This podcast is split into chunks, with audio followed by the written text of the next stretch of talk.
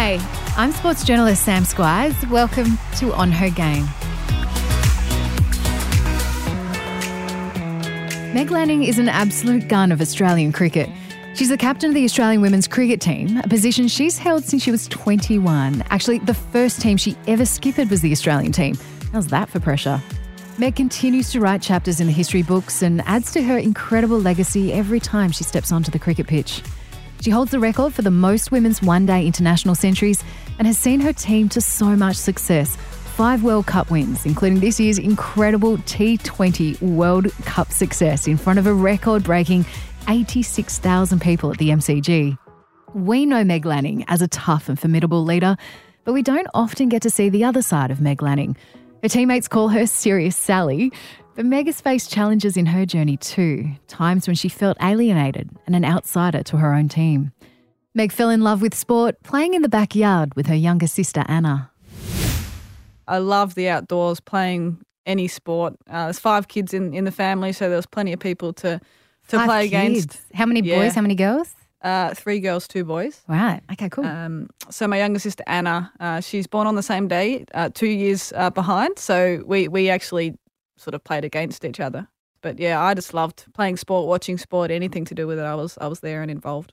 Because Anna plays in the um, WBBL as as well. Were you two close growing up? Yeah, we were close and we still are now. Um, obviously, she she plays cricket as well, and uh, we've played a lot together. So uh, it's been really nice to be able to share the journey with her, I guess, and uh, see her progress. So it, it's nice to have someone you know in every team. Uh, that was always a good thing. So uh, yeah, it's been nice to play alongside her, and um, yeah, I'm sure there's a few more games left in us yet. What kind of kid were you? Were you shy? Were you out there? You were you competitive? What what kind of kid was Meg Lanning? Yeah, I've always been competitive, no matter what it is sport, board games, card games, anything like that. I, I always wanted to, to win, uh, and that's no different now. Uh, I think I, I was pretty shy, and I still think, t- like, even today, uh, I'm pretty sort of shy. And until I sort of really know someone well or feel comfortable, I probably don't give too much away. Uh, so that's probably carried on through through my life. But yeah, I just, I've, I've always been a doer. Like, I just like to get out there and try things and, and be involved and don't have to talk to too many people. Just want to want to be active and, and be part of it. Have you got any stories about your competitiveness when you were when you were little?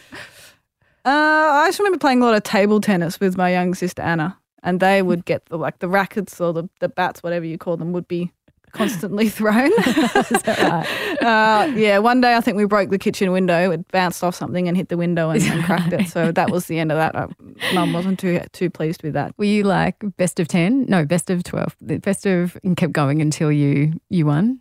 Yeah, pretty much. It was first to 11, and then if I wasn't winning, make it 21 and until I can win. But uh, yeah, Anna was a pretty good competition because we, we sort of pretty even with our wins and losses. So it, it sort of kept us honest.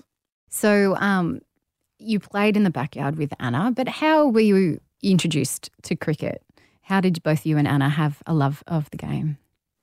I think initially it was through our dad. Uh, he watched a lot of cricket. He played cricket himself, but he was always watching it on TV, and we probably just sat beside him and, and watched it as well. So that was probably the first look we got at the game, and and then secondly, it was the summer sport at, at primary school. So that was what was played at recess and lunch, and I was the only girl playing at recess and lunch, but it didn't bother me one bit, and I just loved getting out there and and playing. So that was probably the first introduction I had. Why weren't the other girls playing? Why was it just Meg who was out there playing? I'm not sure. They weren't overly sporty, I, I guess, um, and maybe they were a little bit timid. I, you know, I know, you know, for some girls, playing in an all boys team is probably quite intimidating and, and a barrier towards why they why they do it. But to me, I, I didn't really mind it. You know, it was just being able to play and be active, and whoever it was with, I didn't really care. back then, did you like that element of surprise where they thought, you know, back then that if a girl came in, then it was going to be an easy out? Did you like that element of surprise?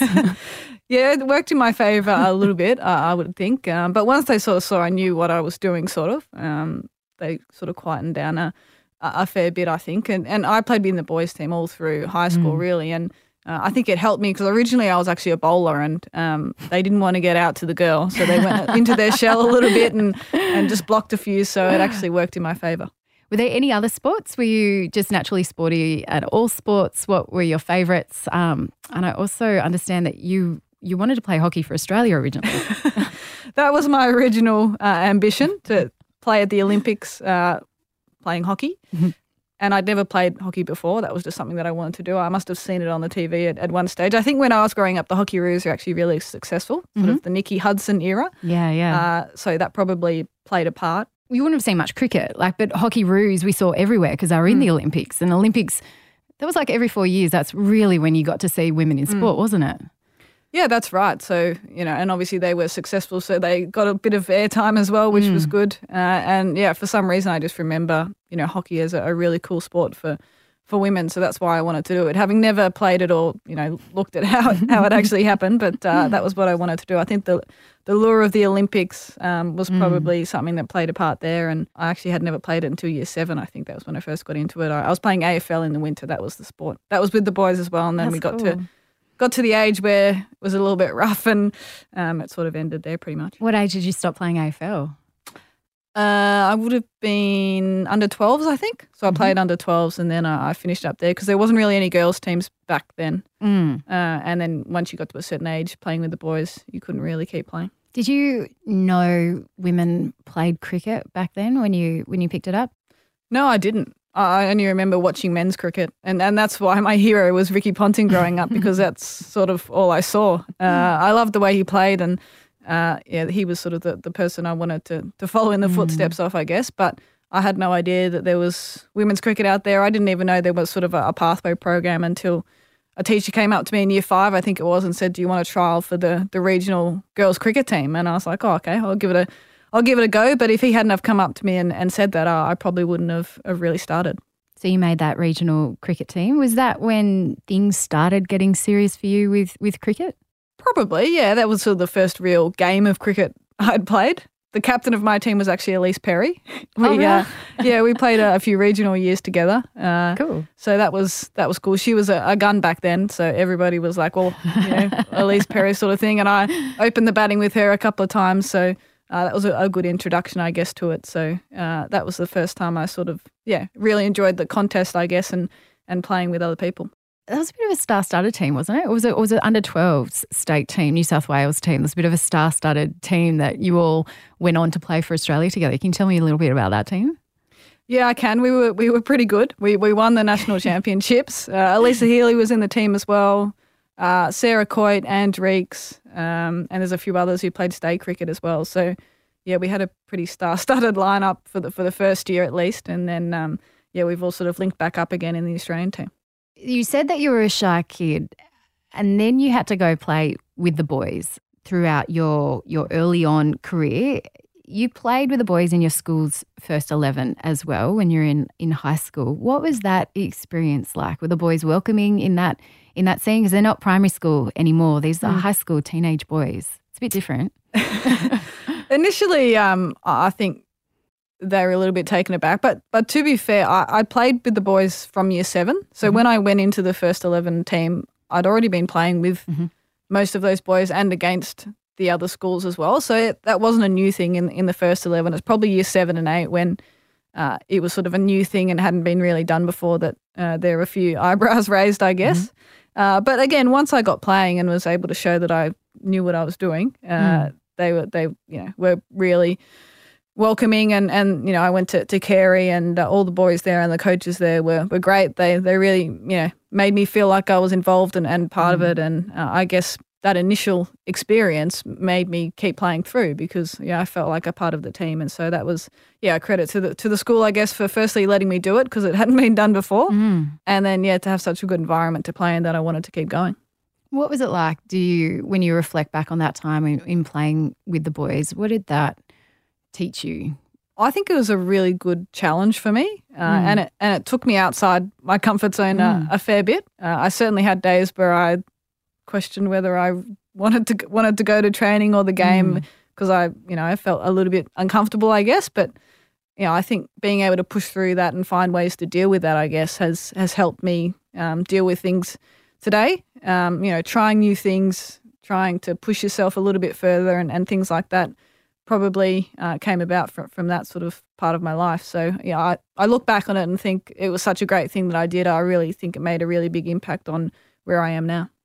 You made your debut for Australia at just the age of 18. Um, that would have been an incredible, an enormous moment for you, and one when you are essentially still very, very young. Can you take us back there? What was that moment like?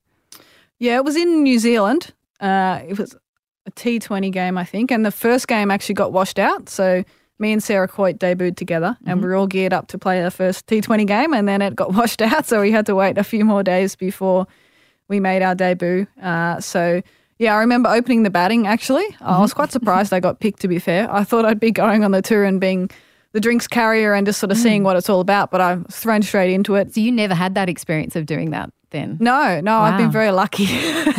I've been very lucky to to be playing most of the time and yeah, I remember opening the batting. I think I hit a couple of boundaries and then I got out for 10 or 12 or something like that. Mm. So it wasn't a, an amazing debut, but uh, yeah, I think even still it sort of, yeah, I sort of felt like I was able to play at that level. Mm. Um, I didn't feel too overawed, which was nice. And uh, going into that that team, there was a lot of great players in there. So uh, I just wanted to sort of learn as much as I could and see what touring was all about because I hadn't really done it before. What um, players were in there? What who was else was in that side? Some of the big guns.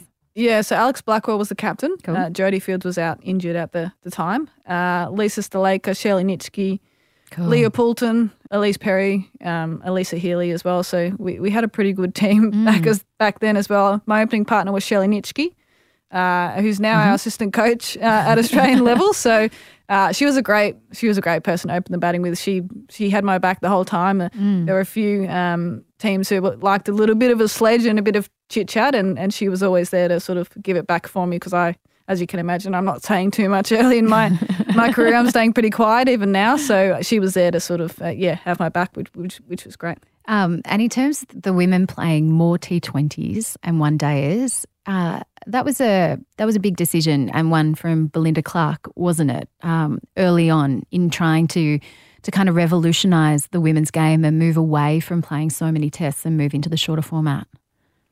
Yeah, and I think when you look at where the game's at now, I think it, it's worked. I think it's mm. been a really good driver for the women's game. T20 is very accessible. It's it's very exciting. It brings the crowds. People are interested, uh, and as players, it's it's fun to play as well. It, mm. It's a great format. So, you know, although 50 over cricket has a, a place in in our game, especially, uh, I think it makes total sense that T20 cricket is probably at the forefront and and probably a lot more investment in that side of the game, but yeah, to, to have that foresight, I guess, from Belinda Clark to to think that that will be the really big fish, I guess, to to make the women's game move move forward really quickly. Uh, I think it's been a, a successful uh, decision, and uh, we'll we'll continue to do that over the, the coming years. Do you miss playing so many Test matches, or are you happy with the format format now?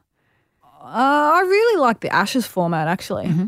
And for those who don't know, just with um, how many T20s and, and then the one test? Yeah, so the Ashes is made up of uh, three one days, three T20s, and one test match. Mm-hmm.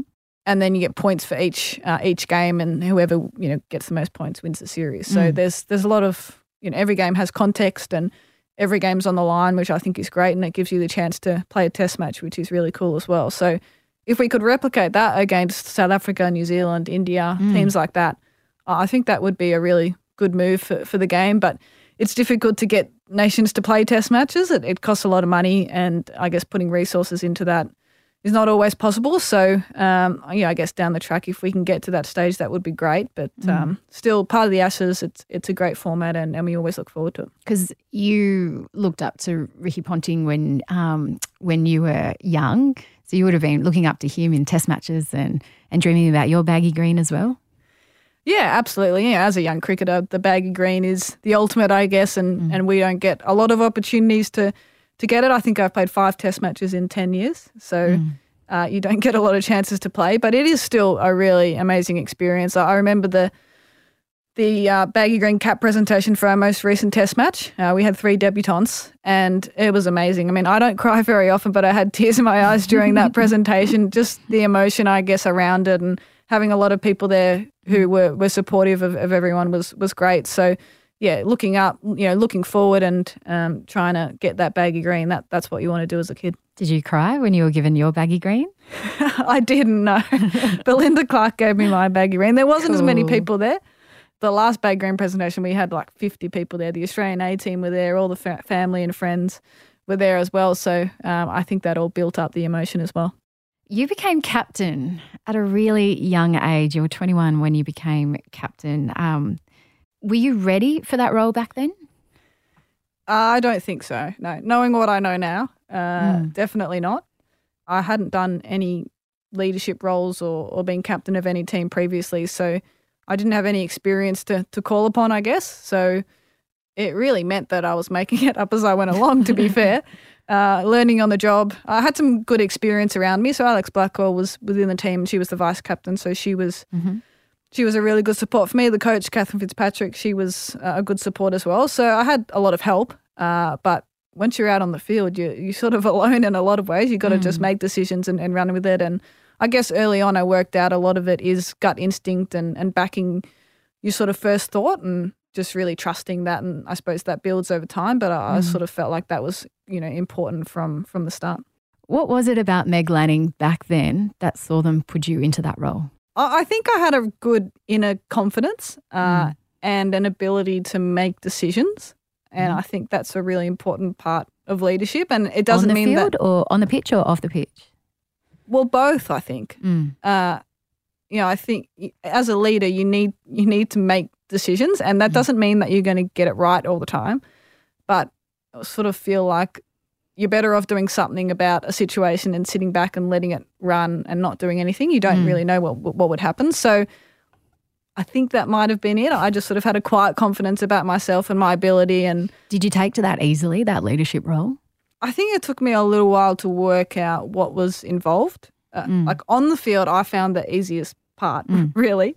Off the field was where I had no idea what I was doing, and I didn't understand what was involved in the role, to be honest. Mm. And you know, I feel like I've worked out over time that the off-field stuff is actually probably a much bigger role uh, mm. uh, than what the on-field stuff is. Uh, building relationships, understanding players, coaches, trying to get everybody to work together. Mm. All that stuff is really, really important and and something that I probably found difficult in the first instance, and something that I'm continuing to to work on all the time because it's so important to making a team successful and and getting you know the the outcome that you want. So the on-field stuff for me is just sort of gut instinct and and going mm. on what I feel at the time. Whereas off the field is you got to make sort of a conscious effort to to try and get the best out of everyone, and and that's the challenge. Are there any stories or mistakes um, you want to give us a bit of an insight into into um, you know your leadership style back then that you would change um, with knowing what you know now with hindsight and experience? I guess.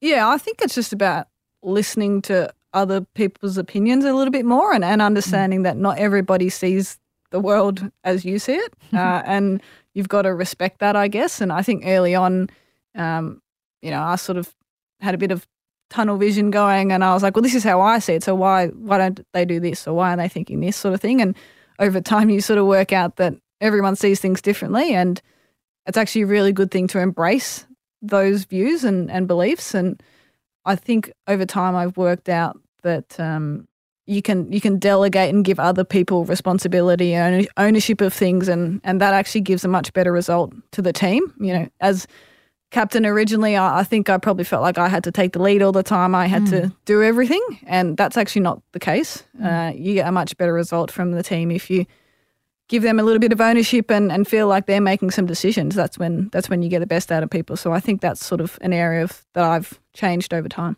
So you were 21 when you um, captained for the first time. At 22, you actually won the T20 World Cup under your leadership. What did that then do for your confidence and for your leadership?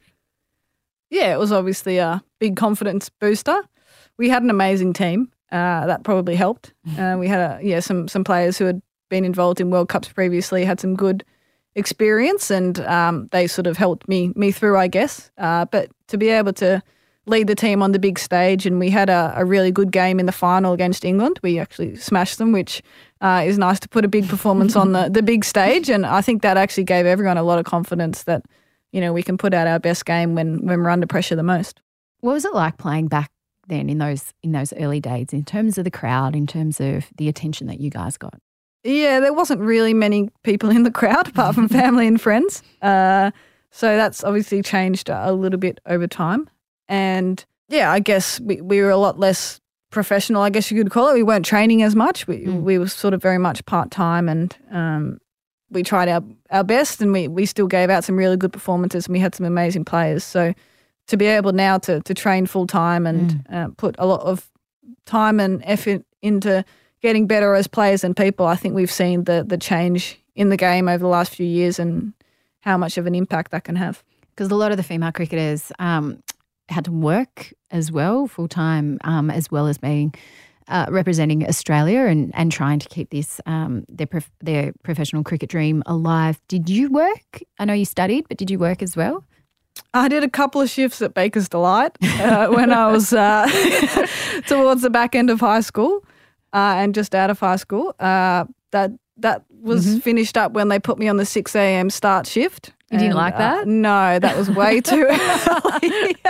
so uh, Did you bake the bread or you just front oh, of no, shop? I just I just front of shop. Yeah, and okay. geez, it was very tempting. All the bread. Oh, the Yep. scrolls and the scones are delicious. and that smell Um, at six o'clock in the morning would yeah. just be delicious. Yeah. Yeah, so I had to stop that pretty quick, uh, and then I went into yeah full time study and and part time cricket. I guess it was initially. Mm. That was good actually. It sort of kept me busy, you know, for a lot of the time, and gave me something to think about the the study, which is important to have something away from cricket as well. So it's sort of one of the benefits, I guess, of being part time as a, a cricketer initially is that you have to balance things and and work out how to manage your time and things like that. So Mm. I think initially it's actually a good thing to to have it that way.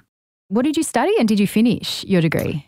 Uh, I studied exercise health science, and it's a three year course. It took me eight years to complete, but I have my certificate. I have graduated. Nice. Did you get to go to the ceremony or were you No, overseas? I was on tour. I was away. of course. yeah, it was always going to happen. Um, take me back then to 2017. That was a really difficult year for you. Um, your team lost the semi final of uh, the World Cup, a game that you were expected to win, but a shoulder injury then sidelined you for, was it eight months? What was that time like? Yeah, it was a very challenging time. Mm. Uh, yeah, firstly the the World Cup where we went in with very high expectations Mhm. internally and externally, and um, we played okay through the group stages, and then we got blown off the park in the semi final by India. Uh, so it was a pretty brutal sort of finish to the the tournament, uh, and I sort of had the shoulder injury through the World Cup as well. Uh, pretty much wasn't training at all. I was just Mm. literally playing in the games. And then, um, yeah, once we finished up at the World Cup, I had uh, shoulder surgery after that. And that meant I missed the Ashes tour, which was the next thing on the calendar for us. So I missed a, a little bit of cricket. The first Mm. time I'd actually ever had to miss games of cricket. And that was a massive challenge for me. I found it quite difficult to be to be fair. And it was a home Ashes as well, wasn't it? It was, yeah. And because of the disappointment of the World Cup, the Ashes was like the next opportunity for us to Mm. to start again, I guess. Um, and I wasn't part of that, so that sort of made it more difficult as well. So uh, I learnt a lot through that period. I hated it at the time. Mm. I, I didn't enjoy it at all. But looking back, I think it's been a really good experience for me to have, just to see things from a slightly different perspective and and like I said before, view you know view it how others do, uh, because I'd only sort of seen it through one lens, I guess, for for a little while. Tell me why you you hated it. Uh, I just didn't feel part of the team. Mm. Uh, you know, and I, I guess being in the bubble for, for so long, you just Mm. get used to being being involved and being part of a group and and touring and things like that. It's it's a lot of fun, and um, when you're not in the team, you, you don't get to be a part of that, and you you ask a lot of questions, and you you look at them on the TV, and they're having so much fun and enjoying it, and it's like, and it's you know you just want to be involved in it. So um, that was probably the hardest thing. It's extraordinary, isn't it? Because you were the captain for so long, and then um, it's not like you were dropped or anything like that. And you hadn't even been dropped from a side before then. No. Um, and then for you to feel like an outsider, that's I find that really, really strange. But that's people talk about that, don't they? Athletes that when they're they're on the sideline, they really feel like an outsider.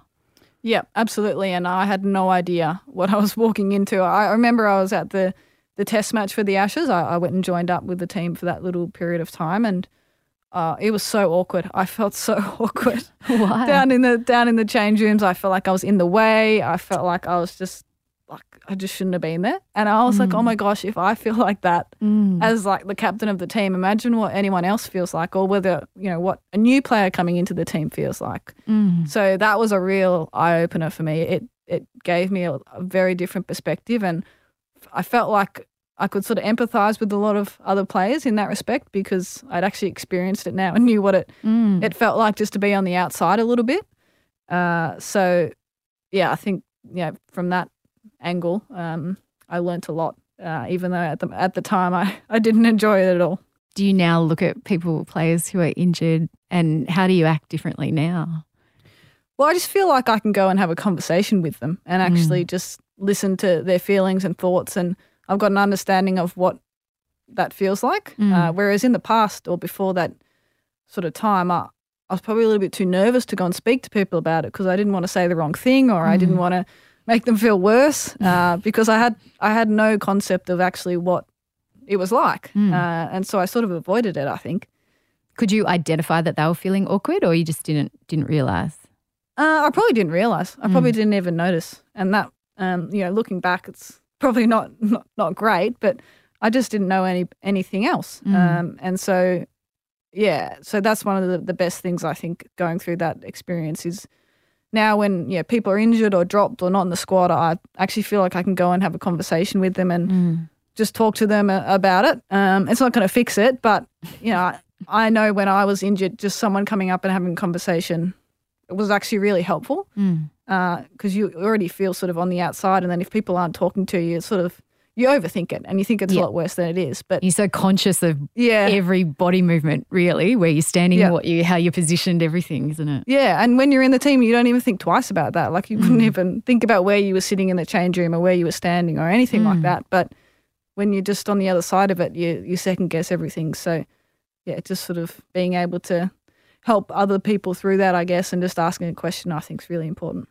Did you pick anything up in that time that helped you deal with feeling like an outsider? Did you um, did you did you finish your degree in that time? Was that when that happened, or what, what got you through that that time? Considering you had never Yeah. experienced being dropped or injured up until that moment. I actually did a little bit of coaching during that time uh, of an under 15 team. So that was a good experience. Again, just sort of viewing things differently. And Under 15s girls. Yeah, under 15 girls. Yeah, it was the Cricket Australia 11. Um, they were playing in an under 18 competition actually, so that was quite challenging for them uh, to play in you know up in in an age group. So yeah, just to be able to work with them. I think they were a little bit scared of me for the first week. so having to work through that and uh, yeah, sort of get them to see that I'm actually just a normal person. Uh, I don't need to be. You don't need to be scared of me. Uh, so working through that was actually an interesting experience in itself, and and then just trying to yeah communicate really clearly with them um, in a way that they understand. And um, I guess as a player, you you just do things most of the time. You don't actually think about how you're doing it or what you're doing. So actually trying to work out how to communicate, you know, was a good challenge. So I enjoyed that. Coaching is that something post um, playing we could see Meg Lanning Meg Lanning do? Potentially, I'm not sure yet. I'm, I'm currently doing my level three coaching course. Yeah, cool. That's taking a bit longer than what it should as well.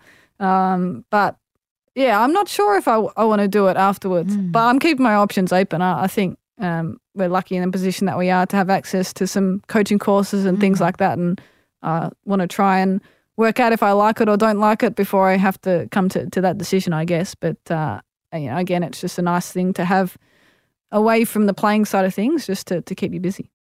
You are in a really unique position in that you've you've really been able to see Australian um, women's cricket from, you know, I, I guess two sides before it was it was really revolutionised um, to how it is now, and have seen this massive shift in the way um, women's cricket has been embraced by both the public and by our own organisation as well. Can you just take me back into that shift? What was it like in those early days? What's been the biggest change that you've seen for women's women's cricket? I think the biggest change has been the pathways that have been introduced and the opportunities that young girls have to get involved in the game now. Uh, you know, me growing up, I only had like I had to play with the boys. If I didn't play with the boys, I wouldn't have been able to play. Whereas now, you can play in girls' teams, you can play in boys' teams, mixed teams. Like a lot of those barriers that were there 10, 15 years ago have, have been removed, and, Mm. and that's only a good thing. And yeah, we've seen with the participation and um, attendances at games, things like that. Like there's so many more people who are involved in women's cricket and and love the opportunity to play. So that that's a really important part of it as well. Uh, there's a lot more time, effort, uh, investment in in the game, and uh, I think we've seen from you know our Australian team in terms of the athleticism, you know how we've been able to improve our skills with the, with the extra time and ability to to put full time effort into getting better. Uh, you know, I think we've really developed very quickly in that in that space. And the other thing, you know, the last thing probably is this hasn't happened like overnight. There's actually been a, Mm. a really gradual improvement, and there's been a lot of time put into it over an extended period. Um, and and that's why I think we're starting to reap the benefits of it now, is because we built a really good base and started probably small, and Big Bash was very small when we started, and and it's evolving slowly. And I think that that's really allowed us to um, experience what we have over the last few years. How much of that change came down to your success? Did you feel pressure um, as a team to be successful in order to get that coverage, to get that attention, to get that um, interest from the fans, and especially from from the media? You know, I will always report in the media on the men's cricket, but for a long time there, would only report on women's cricket if you were successful. Did you feel that added pressure as well?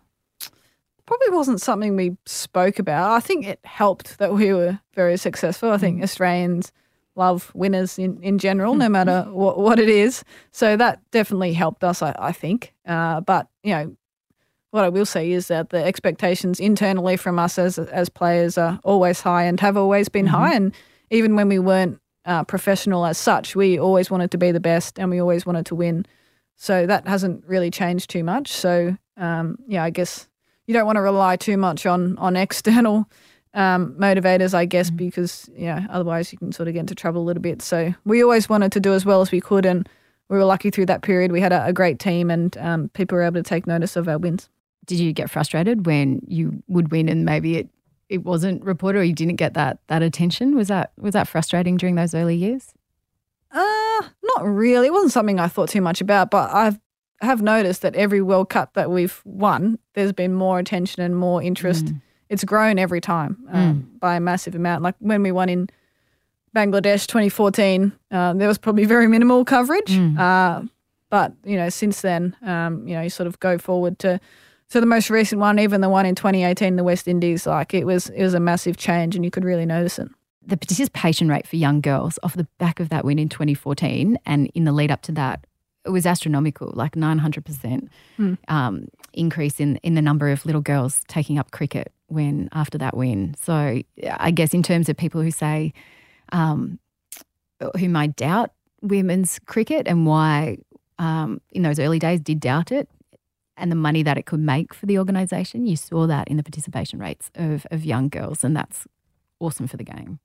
Yeah, absolutely. And and we play a, an important role, I guess, in that is, you know, in allowing young girls to see where they can get to and, um, you know, being role models for them. And, and it's an important role that we play and we enjoy doing it. Uh, we want to set a really good example and show young girls out there what's possible. Uh, and that just comes with the, the territory, I guess. But, you, you, you know, when we go to clinics or anything like that, the group's fully invested in, in trying to, you know, put into it as much as we can and inspire the next generation because we're we're lucky to be in the position that we are and if we can have a small impact on it that's that's really cool and um, you know there's a lot of work going on behind the scenes to to give people those opportunities so it's great to see One of the other big changes from when you first started would be in terms of uh, social media. There wasn't much social media going on when you first started. Um, you're a really private person, aren't you? Why is it that we don't know much about Meg Lanning away from the cricket field?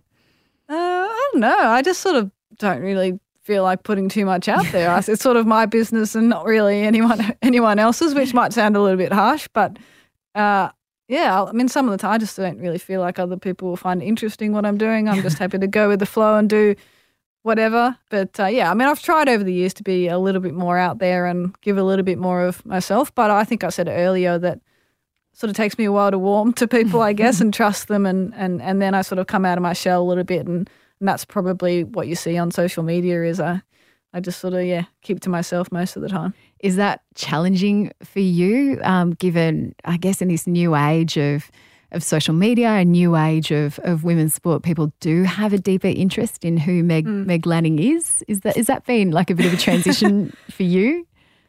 Yeah, it has a little bit, uh, and yeah, trying to get the the balance right because you you know you want to be authentic and be yourself, and that's what sort of resonates mm. with people. So you know, I don't want to force myself to do something that's not really me, but at the same time, people want to people want to find out who the real mm. Meg Lanning is. So you've got to try and get that balance, I guess, of giving just enough that that people feel like they're part of it, but you know, me also feeling that I'm still being myself and authentic. So I'm probably still battling with that a little bit, trying to find the happy medium. I, I still I try to I say to myself, I got to post on Instagram once a month. Um, uh, it's not very much, and I think. I've gone a couple of months without posting already. So I need to up that. And I guess as well, like you're you've been captain for so long, and you've been captain through this transition. Is that challenging then to be captain? In a time of social media where there's different interest in in you personally, but also a lot more scrutiny in in the way that women's cricket is approached by by the media, by the public now as well. And and you're leading, like you're the leader of of that. Has that been a challenge? Yeah, it has, and and you've got to make sure that you're switched on all the time, and uh, you know anything you, you sort of say at different different points can be taken in a few different ways. Mm. So you've just got to make sure that the message that you're trying to get across is you know is the right one, and and, and it gets sort of communicated the way you want it to. And uh, I guess yeah, having done a little bit of media and things like that over time, you, you get used to it a little bit on on how to do that. Uh, but yeah, certainly over the last year or so, and that that World Cup that we just played recently, the the scrutiny was nothing like we'd ever experienced before. And uh, I know, you know we've sort of been saying for a little while that you know the stories would mainly be focused on really positive things and only the good things, and mm. probably hadn't made the step to being critically analysed mm. um, on things that maybe we weren't doing as well, or when we we didn't win. And I think we're sort of at that stage now where that's happening, and mm. I think that's actually a really good thing because it means people are invested in it, they're interested, and they want to see us do well. And I think um, that's been a, a, massive shift. So the fact that people are willing to ask questions and and say, you know, why did this happen? You know, stuff like that. I think that's actually a really good thing for the sport because it just shows mm. there's a lot more people who, um, yeah, are, are interested in, in what we're doing. Well, let's go there. The World Cup. Can't wait. Um, did you feel that that pressure for so long? I felt like we were talking the final for so long before you'd even played a match. We were talking about the final and you weren't even there yet. Did you feel that pressure leading into the tournament? Yeah, I think we did. Uh, and yeah, initially when they said 90,000 people at the G, I was like, I'm not really sure that that's possible. Is that right? You didn't I was a it? little bit skeptical initially. And, and, and, and it was sort of like, well, we need to be there. Like Australia needs to be there to, to try and make that happen. Mm. And of course, we were heading into that World Cup wanting to, to be in the final. Like mm. that's, that's everyone's aim heading into it. So it didn't really change our expectations, but just the talk about it, just the amount of questions, every press conference we did, mm. The final, final, final, and it was just a bit like, hang on a second, like we're not in the final yet. Yeah. like we need to get firstly get through the group stage and the semi, and then we can talk about it. But mm. everybody just wanted to talk about it, and I like I find that really hard because you, as an athlete, like you can't get ahead of yourself. The moment you, you start thinking too mm. far forward, it, it all unravels really quickly. So you had to be sort of really mindful of what you said and how you thought about it. Uh, and yeah, it just happened so often. It was just all that was talked about. So once once we got to the final, we were in it. I was so relieved. I was like, okay, now we can talk about the final. we're finally there. But oh yeah, it was it was intense. Like there was just so much chat about it, and like it was good because it was good press for the game. Like mm. you know, people wanted it to be successful. Ninety thousand people, like yeah, like it's great. But we sort of had to yeah, sort of get through that little bit. Um, all right. Well, then game one against India in Sydney, you guys don't win. And that kind of sets you back a little bit. How much of a shock was that a shock? And and how did you feel after that that first game, given that lead up you just described? It wasn't a shock because India are a really good team, mm. and we'd played them in a tri series heading into the World Cup, so we we knew what we were coming up against. Uh, they had many match winners, uh, and in T20 cricket, that's what makes you nervous as an mm. opposition is when teams can take the game away from you really quick. And yeah, we we did all right in the first innings, but with the bat, it was a disaster. Really, mm. we we pretty much did everything that we talked about not doing, not doing, especially against uh, Poonam, the spinner, who got uh, most mm. of us out. I think we just we got a little bit nervous. Probably, I, th- I think it's the sort of stage got to us a bit, and we we were indecisive and and didn't play the way that we wanted to, uh, especially with the bat. So, yeah, that was a bit. It was a bit deflating, to be honest. After the game in the rooms, we were very quiet. Mm. It was if we took it really hard because we yeah, we, we were probably a little bit startled in, in the way that we played, especially with the bat. So we had to pick ourselves up pretty quick and um, sort it out because uh, in World Cups, it's pretty cutthroat. Um, were there moments when you genuinely were concerned? Okay, this may not happen. We may not get to that final. Yeah, and even in the second game against Sri Lanka, mm. it was still a little bit all wrong. It just mm. didn't feel right. We did well again with the ball, but then we were three for nothing with the bat and – geez, that was knife edge sort of stuff. I was glad I was out there actually, so I could do something about it. Yeah. I think if I was watching, it would have been a lot worse. Mm-hmm. Uh, and I felt reasonably comfortable after we sort of settled down a little bit with Rachel. We would be fine. Uh, but yeah, even after that game, it was just a bit like, okay, like what's happening? Like mm. we need to sort our stuff out here, or if we keep going the way we are, it's not going to happen. Mm. Uh, and after that game, we actually had a pretty good chat about things and what was happening and why why we weren't really playing how we wanted to, and especially as a batting group, um, because that was the area that we felt like was probably lacking the most. Mm. Yeah, and it, it actually just came down to our attitude and, and approach to it. Our, our, game plan was good. We looked at our game plan, but we were happy with it. We felt like that was good. It was just that we weren't executing it and weren't really backing ourselves into to take it on. So yeah, after that second game, heading into the third game, we we had Bangladesh in the third game, mm-hmm. who we hadn't played before, um, and you know that actually gave us a really good opportunity to just worry about what we were doing. Mm-hmm. And uh, once we got going in that game, we were fine. From mm. then on, I was a lot more confident after that. But then let's just fast forward to that semi final on the Thursday mm. before the final. In the morning, what was your reaction? Because it was just rain, rain, mm. rain, rain, rain, rain radar was like rain everywhere. What went through your mind that day? Yeah, we were very nervous. Even heading into that day, it, the, all the talk was about the rain and how much rain was coming. Like it wasn't just rain, like it was like proper mm. whole day sort of stuff. like it wasn't like, oh, we might be all right, we might not be. Like it was like we're in trouble no here at all on the radar. Uh, yeah, and so it poured the whole day. I remember in, being in my hotel room, just looking out and it was just pouring with rain. We um, were on the bus on the way to the ground. It was pouring with rain. Mm. The game before us got called off. And there was no backup. There was no contingency. Like it no, had, no. if it didn't play then, you were second in your pool and you were going to miss out on the final. South Africa was going to get through. Yep, correct. So it was, uh, yeah, we were all holding our breath, very nervous heading there. And I don't know what happened. We were very, we were very lucky. Uh, yeah, someone was helping us out, I think, uh, and somehow we got on. And I remember we were out on the ground warming up, and it was still raining, uh, but we obviously were very keen to get out there. So we were warming up, and South Africa was still in their change rooms, nowhere to be seen. and we were like, "Yeah, it's fine. We can play in this. Like, it's totally fine." We were all very keen, and then somehow it, yeah, we got however many overs in we needed to. It was incredible, the whole thing, like a sporting miracle. Even yeah, got on. Absolutely, yeah, yeah, yeah. We were very lucky.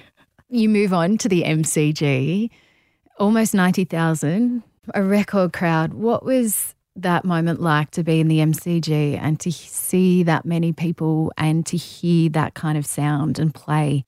Yeah, it was amazing. Uh, I remember rocking up to the ground, and we were pretty early because the Katy Perry entertainment before the game. We actually weren't allowed on the ground for like an hour before the game or something. So that was mm. like an added difference that we weren't really used to. So we got to the ground pretty early. Uh, and when sort of walked out from the change rooms, there were already people in there. Like this was sort of two and a half hours before the game. And I looked up and there was like people in the crowd, like right at the back, like in the rows, right at the back up the top. And I was like, okay, this is going to be something pretty big. Like, yeah. when people are sitting in those rows, you know, it's going to fill up pretty quick. And yeah, it was just a great atmosphere. And yeah, I just remember like looking at everyone in the team and you could just tell like we were ready to embrace it and mm. and really have fun and enjoy it. Uh, we weren't scared about what we were heading into at all. And we there's just a really good feeling within the group. Uh, I don't know what it was, but we were just ready to go. It's almost like we'd done all the hard work heading into the, the final and now we could just enjoy it and, and um, see what happened.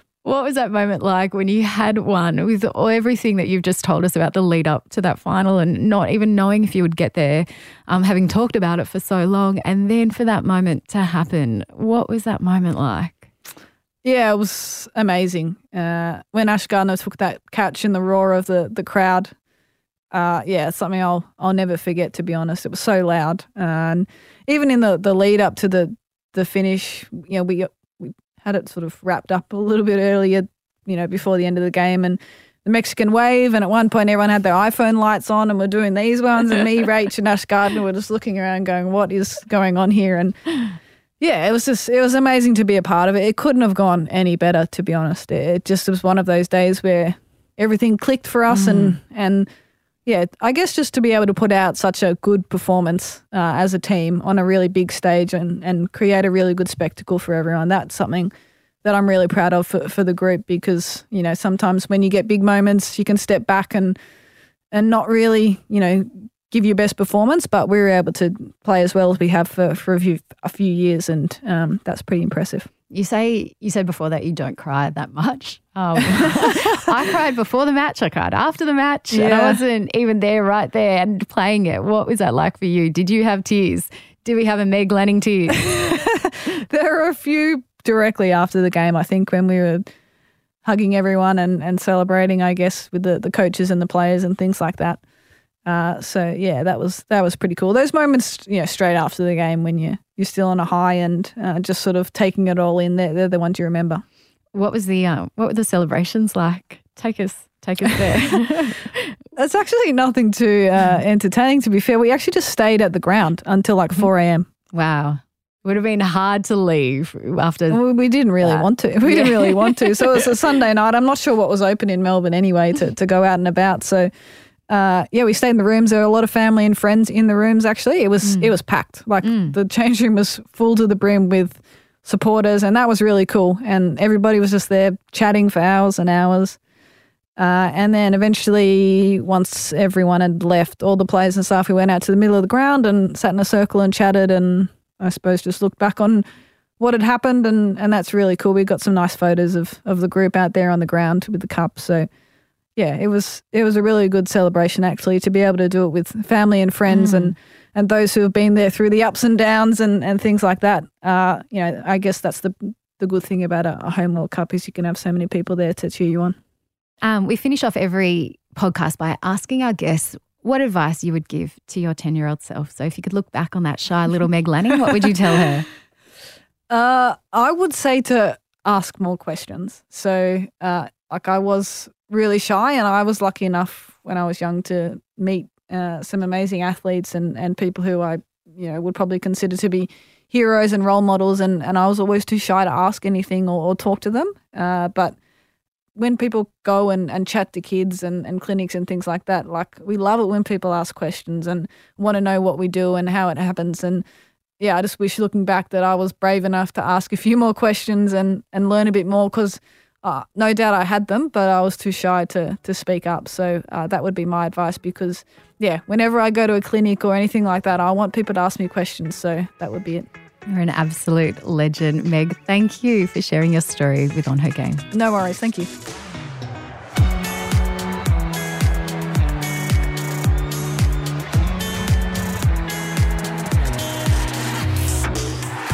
On Her Game was presented by me, Sam Squiers, producer Lindsay Green, audio producer Darcy Thompson, executive producer Jennifer Goggin.